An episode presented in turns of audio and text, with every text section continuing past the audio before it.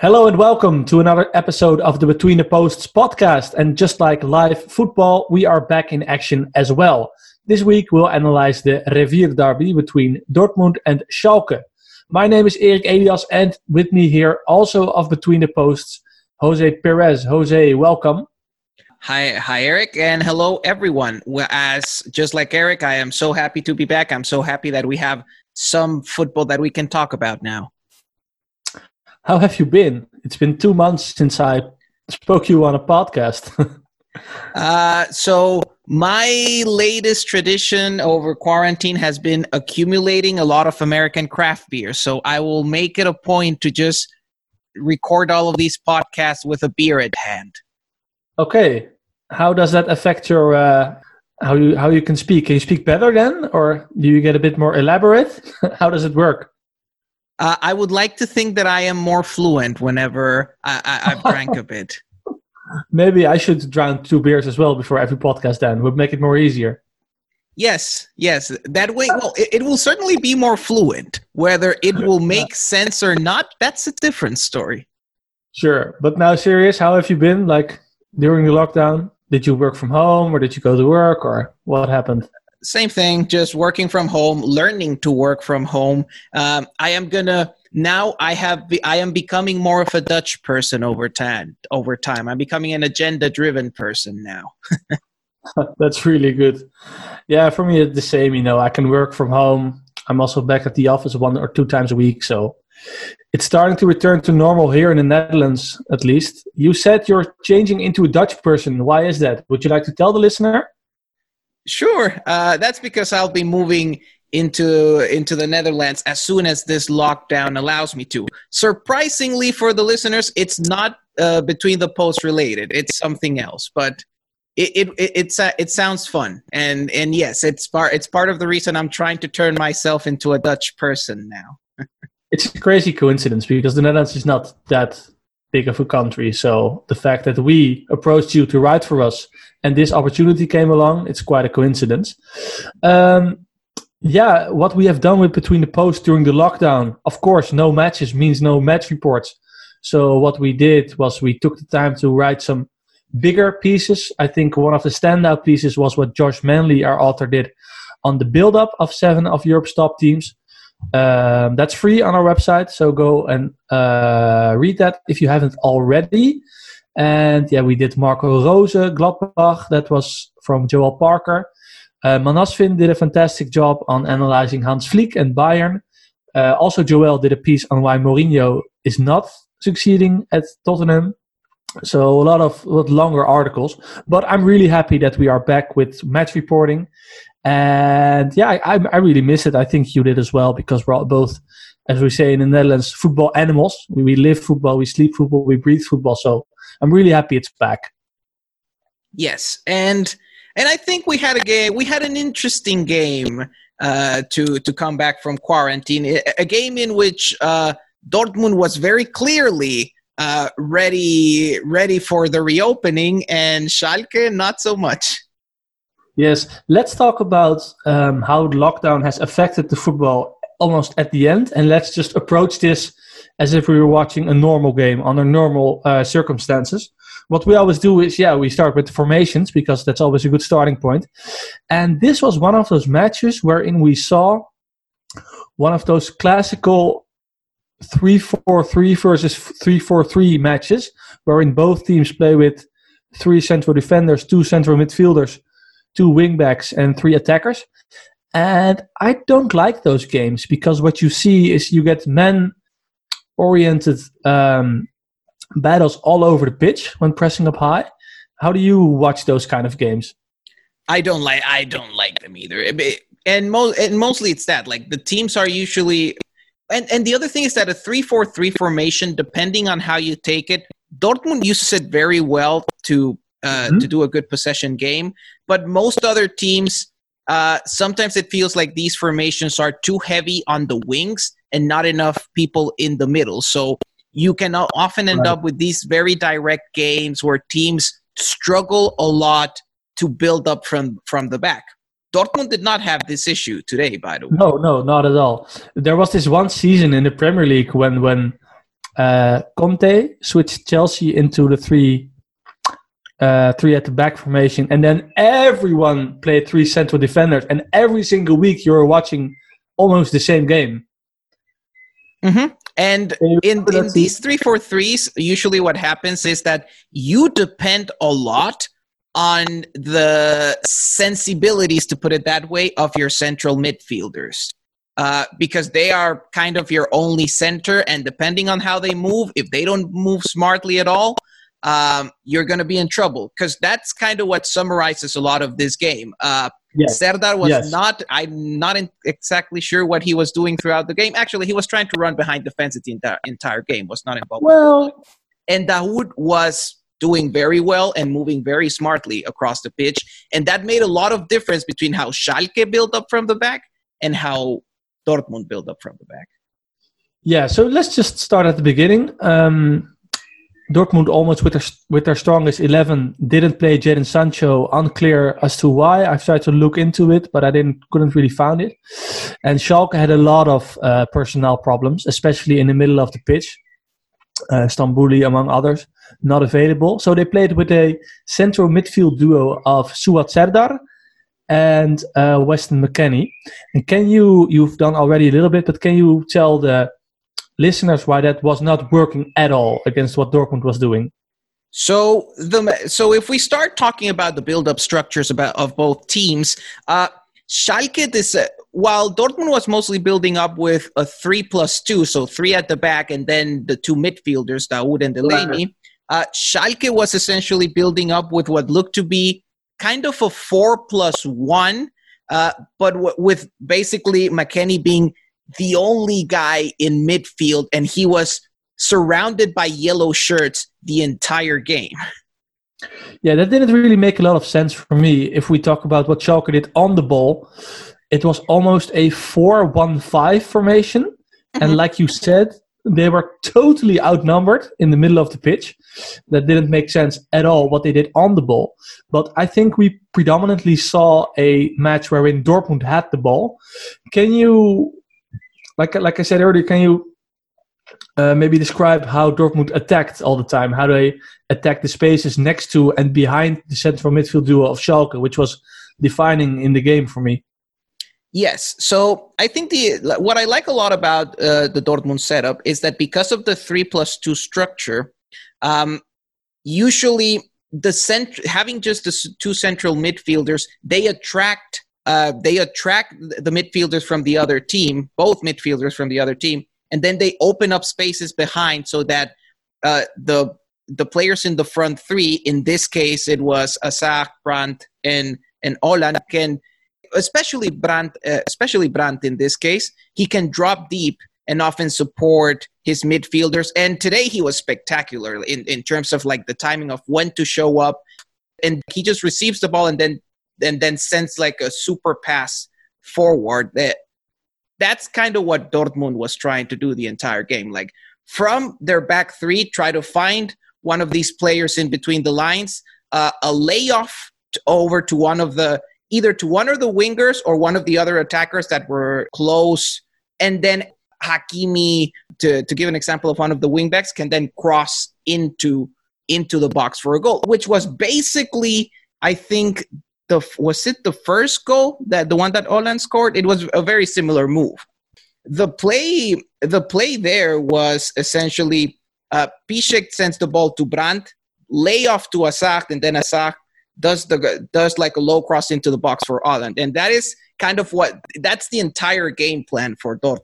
That's how they like to play with the ball. Like for me, Dortmund just destroyed Schalke in the half spaces today. For me, like there was no, yeah, that's a bit of a buzzword maybe, but there was no half space protection. They could never, um, they could never prevent that from happening. And like like I, I think the the game plan in theory made some sense, like to play a five four one if they are defending on their own half and higher up the pitch go man for man. I think that made sense from a theoretical point of view, but they just couldn't execute on it at all the entire match, and especially in the first half. They, they, yeah, I thought Dortmund destroyed them, and I generally, I genuinely enjoyed Dortmund in the first half. Actually, even though you're always looking at the context, oh, okay, they get a lot of space on the opposing half, but still, Uh, one of the things that called my attention is that in these situations, you would probably expect uh, the center backs for Schalke to be a bit more aggressive in how they followed uh, the Dortmund attackers, and that often didn't. That often didn't happen. The Dortmund attackers often had the freedom to just uh, drop deep and then, and then just appear in between the lines. Those were situ- like it's it's tricky, of course, to do all of that, but Schalke was aiming to match up Dortmund man to man, and in those situations, the Schalke center backs did not follow their man. So that made it that made it a bit easier for Dortmund to overload certain areas with their with people like Brandt or Hazard. Right. Do you want to talk about what Schalke did on the ball and and subsequently the transition, like what we touched on earlier a little bit? Well, I think Schalke was never they were not really trying to organize themselves with the ball. Like that was never the plan. They they didn't plan on spending too much time with the ball, which makes sense. Uh, yes, sure. I think I think around the tw- around the 25th minute there was this very interesting play where like McKennie recovers the ball, he delivers it quickly to Harit. He does like uh, a, a, small combination with Oczipka and then across into the box that almost turned into a into a goal. And to me, maybe only good opportunity of the first half, and maybe their only solid kind of move that almost turned into a chance. Yes, the thing is that I saw that play and I thought that's probably what their game plan was, what they would ideally would have liked to to to do the most of the game. It's just that Schalke was not able to pre- to press Dortmund well. Well, to be more precise, uh, it's a bit of Dortmund being really good with the ball and Schalke in certain aspects just not being compact enough throughout the game. Yeah. So two small points for me on the first half of Schalke is one, um, whereas I thought their plan off the ball made sense from a theoretical point of view, I think their build-up plan did not make any sense to push up the fullback so high that you get that 4-1-5 formation that leaves so much space. If you look at the 0-2, that's a direct effect of how they positioned themselves with so many players high up the field. I would never dare to do that against Haaland, against uh, Hazard, against Brandt. Like it would not cross my mind to push my fullbacks up so high, and they did anyway. And if you go look back the zero two, it's direct effect of that. Um, yes. The second. So in, in that ahead. case, in that case, I think like it was a it was almost like an asymmetrical structure in that Oczipka the left back was a bit yeah. more conservative and then Kenny the right back was basically a winger. So because yeah, yeah. the, the structure because Schalke's 415 structure basically had as the widest people uh Harit on the left and mm-hmm. uh, and Kenny on the right. They were the guys who were charged with like pinning the opposition wingbacks in place. And then uh, and then Caligiuri, uh, Raman and Serdar were trying to were trying to run behind uh, the three center backs. The problem with this entire lineup is that it doesn't really promote passing combinations. What usually happen is that, uh, well, on the right side, Todibo, who was functionally the right back in the bit when when Schalke had the ball, he barely moved forward.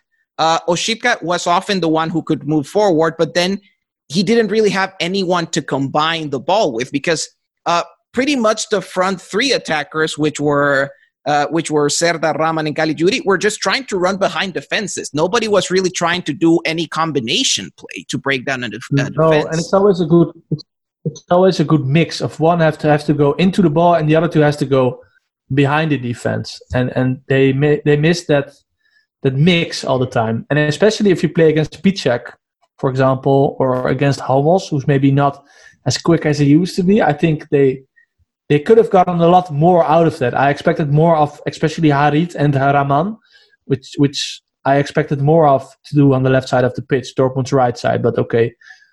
Yeah, well, the thing with I, I like Harit. The problem is that Harit is also the kind of player who will often prefer to like dribble past three guys instead of like doing a passing combination with someone. Of course, but that's what makes him nice, you know. That's yeah. that's why initially in that season with Tedesco, with that crazy midfield with Max Meyer at six and Amin Harit at eight and a third player, maybe maybe Rudy. I don't know for sure. That's why we like him in the first place because he dribbles like a, like a, like a little like a little devil. You know, doesn't pass the ball at all sometimes. So that's fun.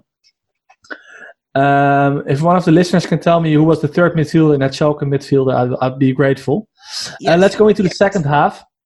Um, little side note: you can do five substitutions now, presumably done because a the fitness levels have been deteriorating, and b to prevent injuries after a time of distorted team training. Um, that's kind of fun, you know, especially for us as tactics head. You can Oh, managers can do a lot more now with five subs. Like you can change your game plan two or three times if you want to, and you can bring on relevant player profiles to fit the tasks that they had to do. So I thought that was fun. Yes, although of course it will always benefit the more talented teams that have like bigger, bigger, more talented squads. For example, a team like Manchester City would love something like this because they have a lot of squad to take advantage of. Sure, but of course I, I, I tell this in the context of this game because um, Wagner, Schalke manager David Wagner, uh, put on two players, made a double substitution at halftime. I don't think he would have done that with only three subs at this disposal. Mm-hmm. Um, can you maybe tell a little bit about what was different from the first and the second half? Yes. So in the case of Schalke, so the substitutions that we had were Matondo and, Burg, and Burgstaller for Raman and Todibo. So what happened here is that Schalke switched from the 3-4-3 that they were using to mirror Dortmund, they switched to uh, what was essentially a, a 4-4-2 diamond, at least when they were pressing. Uh, you would think that a 4-4-2 diamond, which is a formation that is more centrally compact, would improve a bit your midfield play. And to a certain degree, I think it helps. So what happened here is that uh, both uh, Harit and Caligiuri were playing a bit more as if they were the interior midfielders, so they were playing more on the inside. Uh, so that did help a bit uh, Schalke's ability to play through the middle, but th- more the four plus one structure that we talked about in the first half, it still remained, and you still had many times when McKennie was was basically just in front of a bunch of yellow shirts and had no one uh, to pass to, and sometimes it got really bad because Kenny, the right back, would still join the attack.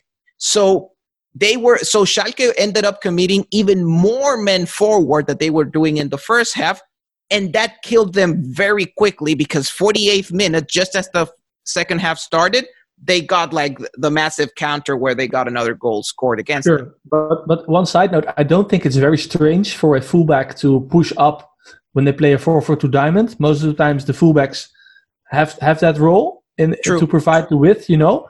But I just think that with the profiles left in midfield, which was not a very defensive midfield, those four midfielders from Schalke that formed the diamond, that made them very vulnerable. And once again, you're playing against Haaland, you're playing against Hazard. So, of course, it was already a losing match, but still, it was kind of risky, more risky. Yeah, first half was risky as well, but yeah, like this one was this one was a bit worse because uh, like before in the first half they ended they often could end up like with a bad situation that was like a but it was still like a three plus one against a Dortmund counterattack. For example, in the one that happened in the goal, they basically just had a two plus like they just had three players at the back. It was just a, a two plus one with poor McKennie. I thought he, he did a good job. Like like of, of, of keeping going. Like he had a good motor on him, but both in and out of possession, I think he played a very bad game. I think he's a pretty sober player, but he was, of course, in this situation, he was mostly overrun. And yes, it can be a bit hard to distinguish was it his fault or was it just a problem with the system? Yeah, but if we play on the ball, if you, if you talk about sober and you, they play in a three plus one build up and he is the one midfielder, then you cannot be always sober. Then you have to play vertical. But that's a little little that's, uh, that's not very important for the overall for the overall picture of the game. Um, you said Schalke played 4 for 2 diamond off the ball, which was, I agree with you, and was organized and stuff, but I was not sure what their formation was at, at one time at the second half. Like on the ball, do you think everybody was on the same page for them? Because I saw, I, I thought they were all over the place in possession it got worse. It, it got even worse over time. Like there were um, there were especially because like I'm gonna be honest. After like the after the fourth goal, I basically left the game. But there were even times before that goal where you just saw like a lot of transit. Again, like Schalke in the in the first half already didn't have much of a midfield. It was even more transit through the midfield area uh, during certain sections of the second half. Like the midfield diamond did not make did not make them have more of a midfield during the second half, for sure. That's strange because that's normally a formation wherein, as you said earlier, you have a lot of central control if you mm-hmm. do well. Um, so you mentioned briefly the fourth goal by Guerreiro, who scored two goals in this game. Um, that finish from him with his outside left, that totally completed for me the feeling that I was watching like a training session or something. Like I'm going to transition smoothly into the, the post match here. So Dortmund wins 4 0. But how did we experience this football? Because as, as I said, for me. Uh, by the way, one last comment I would like to add in, on that goal. Yeah, sure. Um, it's just one of those where it also you also notice that players are not as focused as they as they normally are because in that one like Sane completely lost track of Guerre- of Guerreiro's run like sure, just when Guerreiro ran behind him, he forgot that Guerreiro existed. I, I agree with you. That was bad defending from him, him as well as from uh, Kenny. But that can happen in a full stadium as well. Like I, I'm not sure that's because of losing focus or whatever, mm-hmm. right? Like Fair. we see defensive mistakes as well. But um, another side note to that goal was Haaland, who dropped and played the through ball Whereas a lot of people think he's not that good in the link up play and stuff. He did very nice there, so that's nice. Yeah, this football, this kind of football without fans, you can hear everything. Um, I, I mentioned earlier that it felt it felt to me a bit like watching a training session, but I don't mean that as a negative because for me, an 11 versus 11 training session can be really interesting. And once again, for us as tactics lovers, the tactics don't really change. What changes is well, maybe a little bit the technical decisions. Maybe maybe like, maybe players like, maybe player, players are a bit more daring if there are no fans booing them if it goes wrong, and maybe that that's a bit different. I think the mental side of it is hugely different, mm-hmm. and the physical side now is different because the training has been has been so distorted in the past uh, few months. But for you as a watcher, like how, how did you watch the game? How did you feel it? How did you drink it in? I do think that teams that base their structure more on what they do with the ball could mm-hmm. have uh, a bit of an advantage over teams that base their structure right. without the ball, more based on physique. Because yeah. in those cases, if you mess up the compactness like Schalke did, then you're screwed. But the more talented teams that have better players on the with the ball it's a mm-hmm. bit easier to build from that.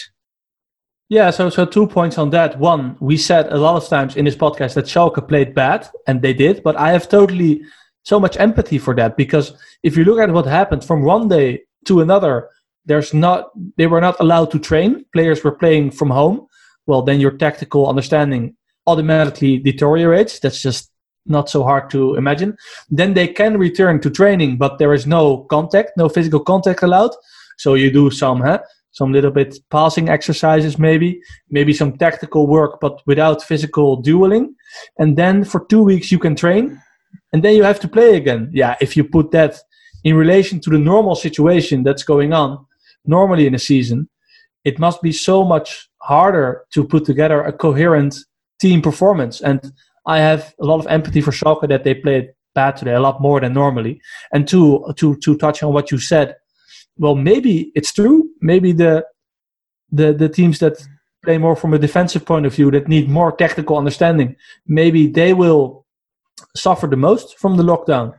Maybe in three weeks it will be all be normal again. I don't know, but what I do know is that this match you shouldn't be too hard on teams now because the situations, the the circumstances have been totally uncomparable to what it has been normally. Yes, it's like be uh, don't be too hard on the teams. Definitely don't be as hard on the teams as Dortmund was on Schalke. That's a nice one to conclude it all. Um, yeah, next week hopefully we will be back with another Bundesliga game. We are kind of, you know, doing the Bundesliga now because there's not a lot of other football going on. So yeah, let's go. I'm looking forward to it already because it is a little bit of a of a how do you say it in these times it's it's good to have your mind on something else definitely i mean we could also start covering korean league you know they also yeah. they're also playing Uh, when I was a student and I had like buckets of time, I watched Japanese football. Like I did. So if we go into the J League, then why not? I'm all for it. I presume the Japanese league is stronger than the Korean league. Yes, it is. It is. Yeah. But it's uh, let's not talk about this on this podcast. I'll I'll, I'll tell it to you one time. Um, thanks for listening. We're back every week, so we will be back next week as well. We're covering Uh, all Bundesliga games, by the way, this weekend. I promised to all the readers we would do nine match reports and one post match podcast. So for now, the podcast is out, and we probably have some match reports on the site. So go check them out. Um, subscribe, leave a rating. That helps us to be find, found by other tactical heads like you are. And thanks a lot for listening. I'll see you next week. And yeah, I'll see you next week too, and and hope we can keep talking about football. How was your beer? Oh, really good. I've had better ones, but still pretty good. Right. I'm drinking sparkling water, so you're definitely the winner here. Okay, next next time you bring your own beer. You bring your own beer. Oh no no no no! I don't drink uh, while I'm working.